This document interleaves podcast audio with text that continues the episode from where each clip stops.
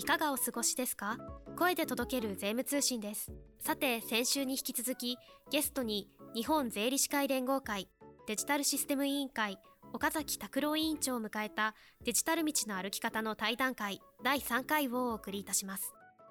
税理士という立場は経営者から相談を受ける機会が多くあると思われます。そこで今回はデジタル化対応が進む社会で税理士に求められる役割などについてお話しいただきました。インタビュアーは愛和税理士法人情報戦略室室長税理士情報処理安全確保支援士の田口博先生です。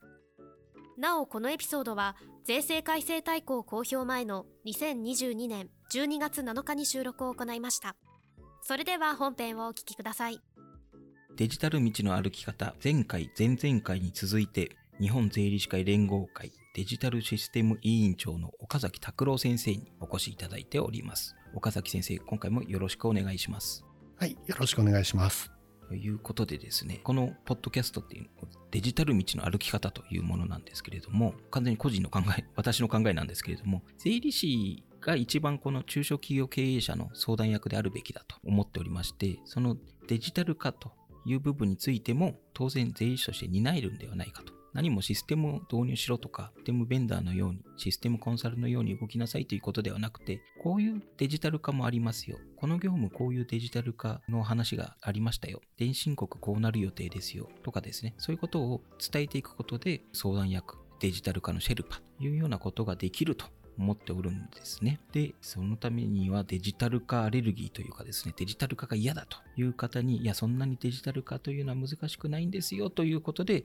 このポッドキャストを続けておるんですけれども、DX 推進が叫ばれるような時代になった時に、中小企業経営者への相談役としての税理士の役割について、岡崎先生の方で何かお考えがあればお聞きしたいんですが。はい。まず、最初にちょっと整理しておかなければいけないなと思ってるのが、まあ、今回のコロナウイルス蔓延で、実は我が国の IT 利活用のレベルっていうのがすごく低いということが浮き彫りになってしまったわけですね。そうですね。で、我々の業界もそうだったんですが、ただ、冷静に考えると、我々の税理士業務については、各事務所で対応できるレベルのことと、社会全体のプラットフォームの未成熟という両方の問題があったということを切り分けておかなければいけないと思います。そうですね。はい。で、このコロナの蔓延によって、たまたま政府のこの DX 推進という時期と重なったこともあって、デジタルトランスフォーメーションが後押しされる形になったわけですが、この場合、我々の業務はもちろんのこと、中小企業のデジタル化、デジタルトランスフォーメーションにも対応しなければいけないということになってきました。まあ、今回のコロナっていうのは大変な天才だったんですけども、このデジタルトランスフォーメーションを後押ししているというふうにも考えております。そうですね。今回の新型コロナウイルスの蔓延によって、まあ、ウェブミーティングが普及して当たり前のようになってきたとか、リモートワークであったりとかですね。DX せざるを得ない状況だったとも言えますよね。こういう状況の中で税理士はどういった、まあ今までの税理士としての、まあ、立場っていうんですかね、役割も当然あるんですけれども、さらに求められているものっていうのは何でしょうか？はい。まあ税理士にはと例えば我々の業務に関連して基調ソフトの積極的な利用とか、あるいは請求書のデジタル化、あと我々の業界でまあ非常に大きな課題になっている改正電子帳簿保存法やデジタルインボイス、などのアドバイスが求められてくるのではないかと思っております。そうですね。テレビ CM とかでも盛んに叫ばれてますけれども、改正電子帳簿保存法が、このまま法の改正がなければ、2024年の1月1日の電子取引からは義務化される。デジタルデータでの保存が義務化される。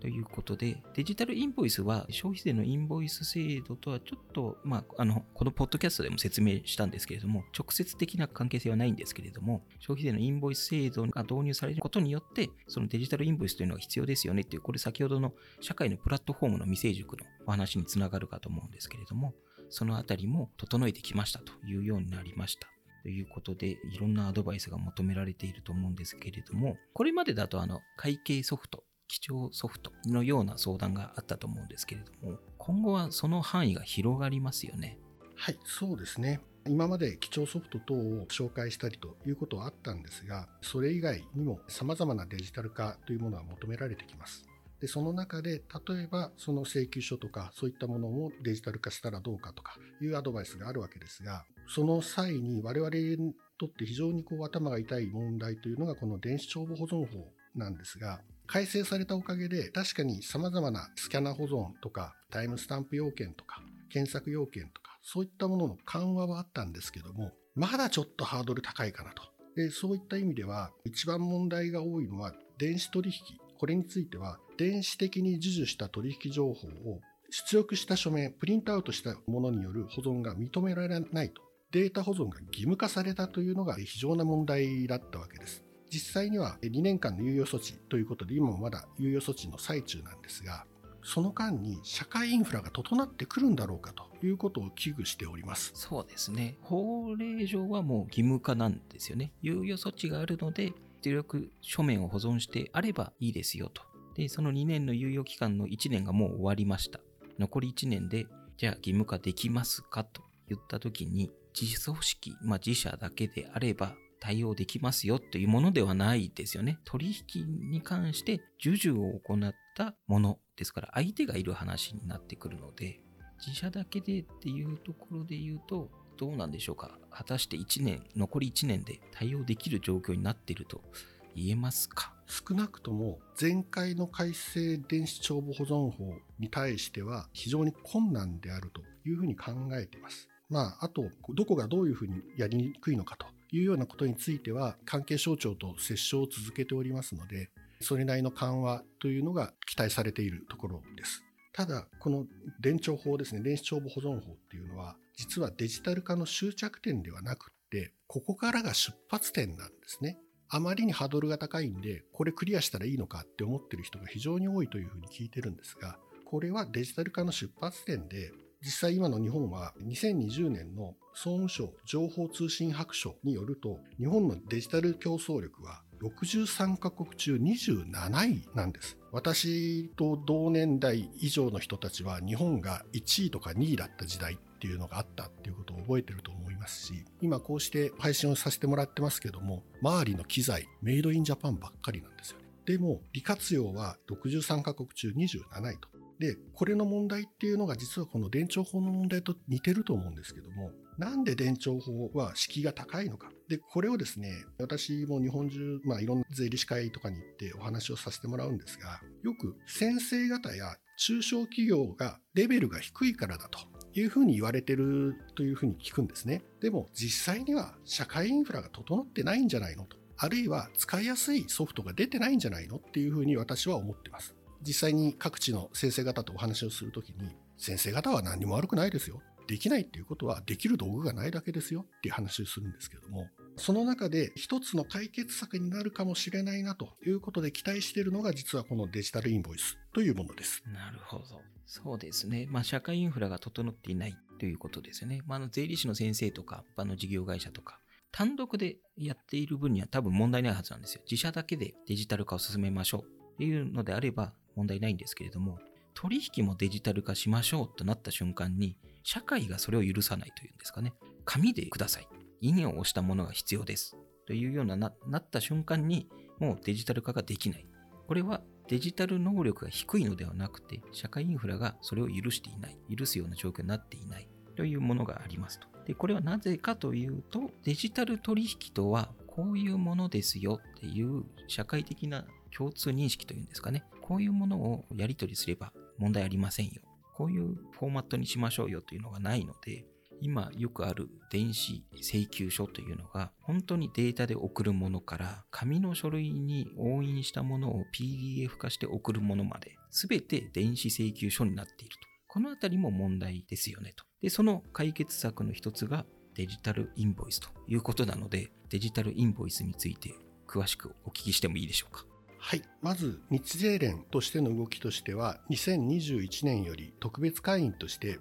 デジタルインボイス推進協議会、通常 AIPA という形で呼ばれるんですが、こちらに特別会員として参加しております。AIPA は2023年に向けてデジタルインボイスの開発に着手しております。現在はもうテスト段階に入っております。デジタルシステム委員会では、会計ソフト、税務申告ソフトを提供するベンダーさんたちの集まりである税務システム連絡協議会、こちらを通して各ベンダーさんにデジタルインボイスへ対応したシステム、サービスについてミーティングを繰り返しております。目的としては安価で簡単なシステムを供給してくださいと、前回もちょっとお話ししましたけども、そこのところをお願いしながら要望書も提出しております。あとはですね、このデジタルインボイスが普及する見込みが実際にあるのかどうかということなんですが、こちらも各ベンダーさんとの話し合い、あるいはこのデジタルインボイスの制度を推進しているデジタル庁さんとの話し合いの結果、やっぱりこれは中小企業が特に恩恵を受ける、そのバックオフィス業務の効率化に資するのではないかというような期待と手応えを感じています。このデジタルインボイスは私もとても期待しているんですけれども、今まで統一されていなかった電子請求書というんですかね。これが統一されますと。しかもベンダーの垣根を越えて、日本で初めての標準仕様じゃないかと。まあ、請求書に関するですね。それぞれ独自のデジタル請求書というかですね、そういったフォーマットはあるにはあるんですね。一部の業界でやり取りするとかですね。そういったものを超えて、中小企業も利用できる、大企業も利用できる、システムベンダーの枠を超えた標準仕様ということになると、だいぶ変わると思うんですね。請求書の発行とか、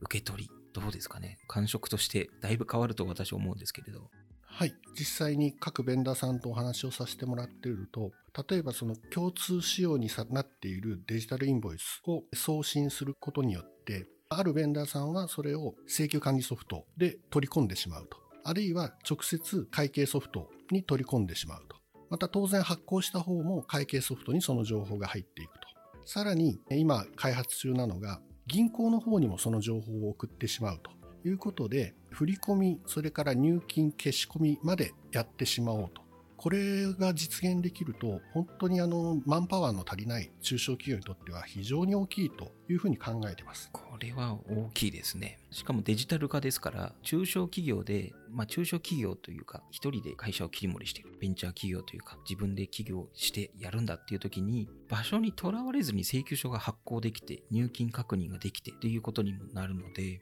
なんかすごい起業しやすい感じになるかなと。経理関係がわからないので人雇わなきゃ、税理士探さなきゃっていうよりも、まず始めてみようができる社会にもなっていくのかなと思うんですね。まあ、税理士業務としてはあれですよね。紙で来たものが、なんか、どこどこ会社さんの来てないようなんですけど、確認してくれますかとか、そういった業務がなくなる。システムで自動的に届いているというような形になっていくので、便利になっていきますよね、ということもあるんですが、これ、デジタルインボイスは、当然、あの、消費税のインボイス制度対応しているということでよろしいですよね。はい、もちろん消費税のインボイス制度に対応して、それをデジタル化したという形なんですが、で、我々も当然税理士として、まあ、中小企業、零細事業者にこのデジタルインボイスを採用するためのお手伝いとかをしなきゃいけないシーンっていうのもあると思うんですけども、ここで一つちょっと確認しておいていただきたいのが、私が各地の税理士さんたちとお話をさせてもらった時に、あの、インボイスっていうのは、続きが気になるところですが、